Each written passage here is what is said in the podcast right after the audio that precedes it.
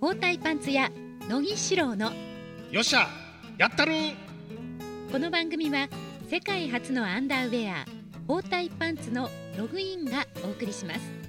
今月のお客様は兵庫県立大学経営学部教授川上正直さんです。前回からの続きお聞きください。経済学の人は企業は利潤を追求するとかっていうふうに言うんですよ。利益を追求するで僕らの場合はお客様を喜ばせることが目的なんです。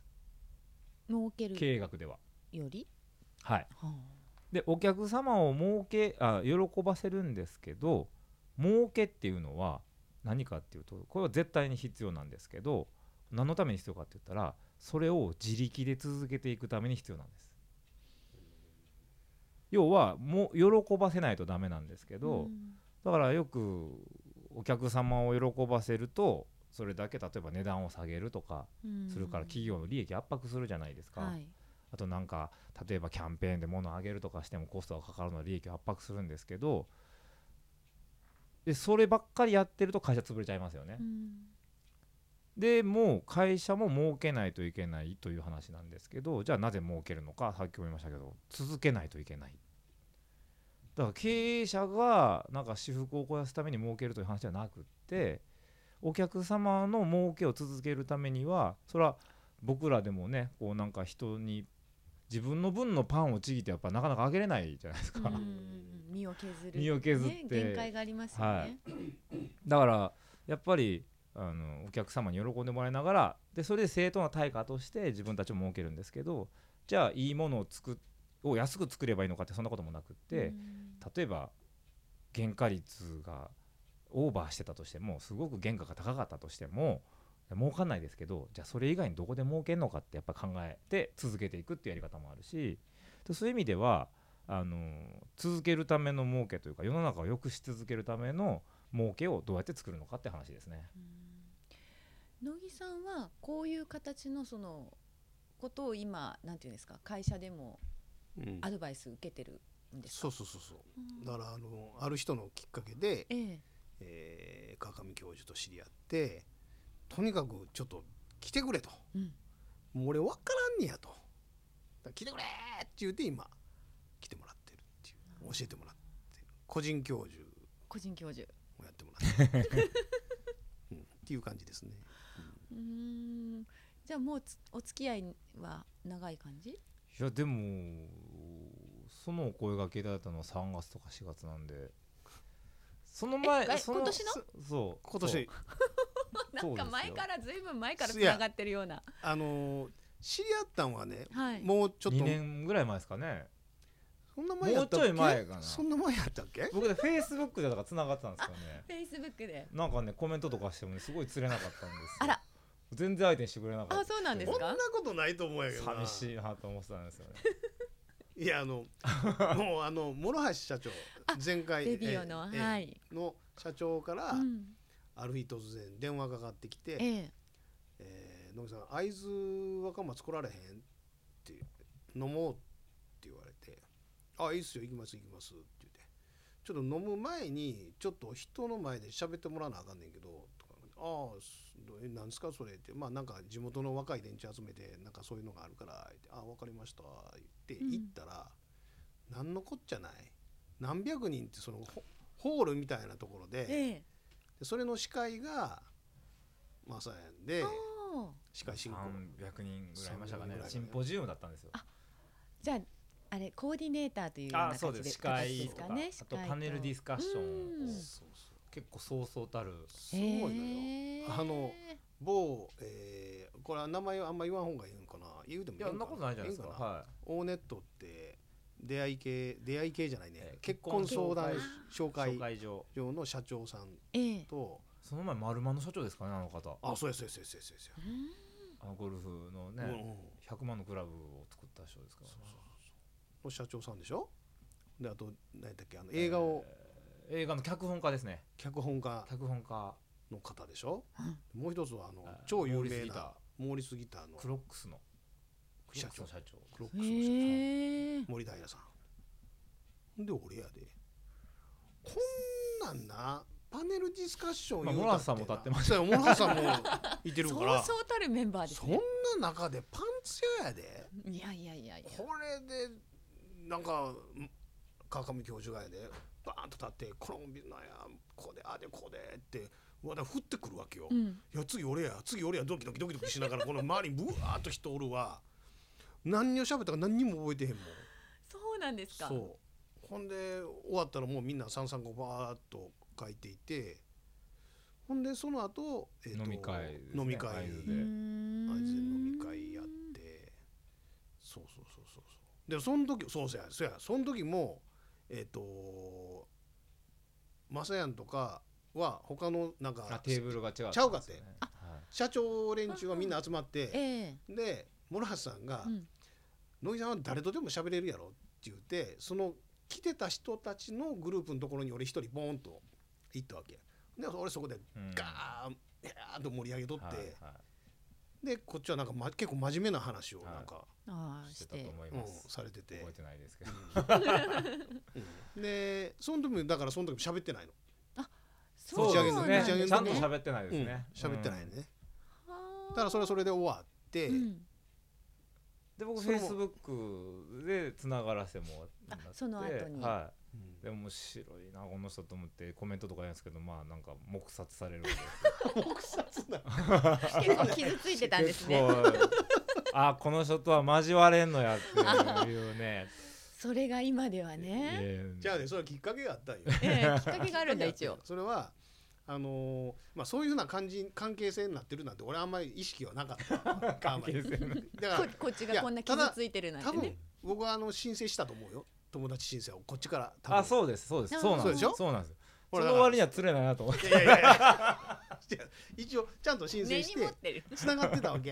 はい。つながってたんやけどまあなんかあんまり俺もそのし真剣にやってなかったっていうかフェイスブックえ。ほんである日今でもはっきり覚えてるんだけど渋谷の、えー駅前駅にある文教堂のところで本を見ようかなと思って立ち読みで、えー入ってすぐの左手のところにバーンと平積みしてる、まあ、ビジネス書がバーッとあってええ。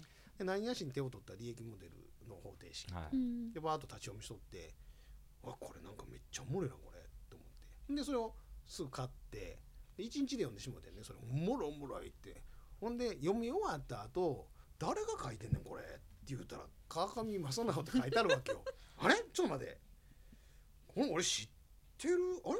川上ちょっと待てよって言ってほんでフェイスブックで検索かけたら「あマサやんや」ってその時マサやなんか言ってんねんけど「あれ川上教授やんけ」言ってほんでそこでフェイスブックでメッセージ送ってえやったら向こうからあれって履歴が残ってるやん。えはい。で前のマサヤンから送られてきたメッセージの履歴が残っとってええ。俺返信返してなかったみたいな感じ。で、そうでなんかそんな感じほでらほらね。ほらほら。ほんで「あもう、ま、あの川上教授でこれ読みましたもうめっちゃおもろい」って「ありがとうございます」って言ったところからやね。そうですね。そこから密いやにもうはい来た来たと思いました。よ来た来 やっともうケツ身は落ちたと。ほんでえ「飲もうや」言うて、ええ。そうですね。うん、で飲んでで頼むからちょっとやって教えて「ほんならええですよただでやりますよ」って言って「あかん」言うて「それやったら手抜くやろ」言うて「あかん」っていうところからええ。まあね。まあそういう感じでもう、えーまあでもまあそのコンサルっていうよりかはもええ。う何かあることあるごとにあの来ていただいていえいえこちらこそ。どんどん茶がありがとうございます。飲んで飲み仲間というか。もうそもそもそのビジネスモデルをやってみようとかその経営をはい。学ぼうって思ったのは何がきっかけだったんですか？そうですね。あのまあ父親がビジネスをやっててでもう平たく言うと潰しちゃうわけです。倒産をすまあ父親だからシャレじゃないんですけど倒産をするわけですよ。父さんが父さんがでえーっとそう平たく言うともうそれがこうすごくトラウマで誰も救えんかったんかって思うんですよね。今でも思ってるんですけど。ですごく本とかもビジネス書とかもたくさん読んでましたし父親も。あとはえー、と周りにその弁護士とか税理士とかもいっぱいいたのに、まあ、そして父親は結構勉強してたしみんなに教えてた方なのに潰しちゃってどうすんだと。っていうのがあってでまあ今気づいたらこういうことやってるんですけどそもそも僕もまあ経営者になりたかったんでずっと。だから経営学大学の時に潰してるんですけど父親が。あ僕が大学の時に父親が。が大学生の時に、で父親は後継ぐんだろうなと思って経営学部行ってたんですけどまず経営学部に行ったら本当に授業がつまんないわけですよもうあのまあ同業者の悪口になりますけどこうなんかこう汚いこうねざんばら頭の親父が出てきて マーケティングの授業とか言ってそうやな。経営学っても面白なかったよな。肩に不潔漏らして女性の心を別れとか言うわけですよ。もう嘘じゃないですか絶対。そんなんが続くわけですよ。でまあもうずっと思ってたのが、まあ、例えば400人教室で授業やってたら400人の、ねだえー、と大学生プラス1人のその前で喋ってる人間がいますけど誰一人経営をやったことがないのに 経営学の授業って成立してんのが気持ち悪くてうんですごく軽蔑した人種だったんですよね。机上の空論あもう机上の空論もいいいとこですね。でもすごく軽蔑してたんですけど誰一人まあ面白い授業なんかやらないしとは思ってたんですよ。でその時にまあ父親がまあ会社潰しってなった時に、えーいやもっとやっぱりじゃ勉強しないといけないのかって思うんですけどでも勉強したらああいうこう女性の気持ちを分かるみたいなじじいになるなと思ってて これはどうしたらいいのかってもう自分の中で八方塞がりになるわけですよ。でまあとりあえずもうそんなことはさておき就職活動するんですよねみんな周りがするのでで就職活動をしてまあまあまあ某そういうちょっと金融系というか保険系のところにこう決まるわけなんですけどなんですけど決まった瞬間にやっぱりこれみんなあることだと思うんですけど将来が決まった感じになるのでどんどん不安になってくるんですよね。例えばもう周りの友達がその就職決まった瞬間にあの時氷河期だったんですけど96年で。そうですね。95年かな、はい、で見ててなんかあの障害賃金の表みたいなの買ってみんな見てるわけですよ。う、ん。で30代で1000万になる業界とかどこやみたいななんかそんなん見てあは確かに。同じちょうど同じ世代で第二次ベビーブームのかつ就職氷河期あのもう経済が停滞しててどこ行っても混んでるね 年頃ですよね、うんもう受験も一番ピークね。うん。競合あの競争の世界で。常にだからやっぱ何がしか目立たないと生きていけない。でもその時になんかその先を見ちゃうんや。いやそんで先を乱してみんな。なんかそのしょ安氷河期ねね安定を見てぱり。え俺らもう就職できたらもうさあこれから遊ぶぞだっっててバブルのそうですよ。だからあの監禁 監禁とかされてハワイとか連れて行かれるやつでしょ？あのもう内定決まったらね。い や交通費とか交通費とかくれる時でしょ？そうそうそうそう。もうスタバが待っ僕らもてるような。就活貧乏ですからねそういう時。そうか。大変でしたよね。大変ですよ本もう面接の達人とかちょうど出始めたぐらいですよね。当 ありましたね、はい。ありましたありました、はい。そんなん知らんわ。そうか。そうなんですよ。だからそれでなんか30代で何百万とかねうん。言ってるのを聞いた時に逆に怖くなってえそれでいいんやこいつらって思っちゃうわけ。その金額がどうとかじゃなくて、うん。その将来が見えて安心をするっていう感覚がなかったのでううん。ん逆にそれって頭打ちじゃないですか。そこそこまでしかいかないって、で怖くなってやっぱ俺経営者になりたかったんやっていうのをもう一回思い出してでえっ、とどうしたらいいかなって思った時にちょっとだけ今までやってなかった勉強をやってみるんですよ自分で。あのその時僕簿記会計とかのカンニングで取ってたのでもう一回3級とかからやり直すわけですよそうするともう全く分からなくてどんどん不安になってきてで結論どうなったかっつったらもうちょっと勉強したいっていう風になってくるわけです。怖くなっちゃって。おー。4年生で。べ本当に勉強始めたら怖くなりますよね。あのやることいっぱい出てきて。うんそうね。です確かにそうですね。でもう一回大学やり直そうかなと思ったぐらいだったんですけど。すごいなだけど。そこに行くっていうのがすごいな。俺難しいなと思ったらもう逃げようとしかないもん。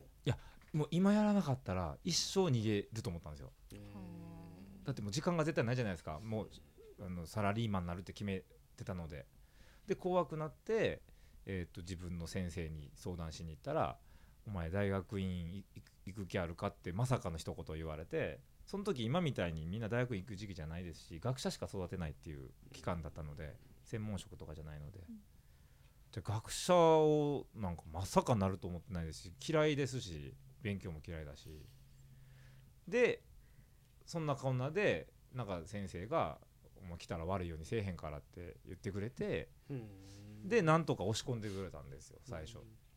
でもうはしょると修士で2年間行って辞めようと思ってたんですよ。マスターで2年間行って辞めようと思ってたらなんかコンサルティング会社どっか引っかかってくれないかなみたいなこと思ってたわけ。ですよ今月のお客様は兵庫県立大学経営学部教授川上正直さんです。更新は毎週月曜日です。番組の詳しいことはログインホームページでもご紹介しています。www.login.co.jp をご覧くださいそれでは次回もお楽しみに包帯パンツ屋乃木志郎のよっしゃやったるこの番組は世界初のアンダーウェア包帯パンツのログインがお送りしました。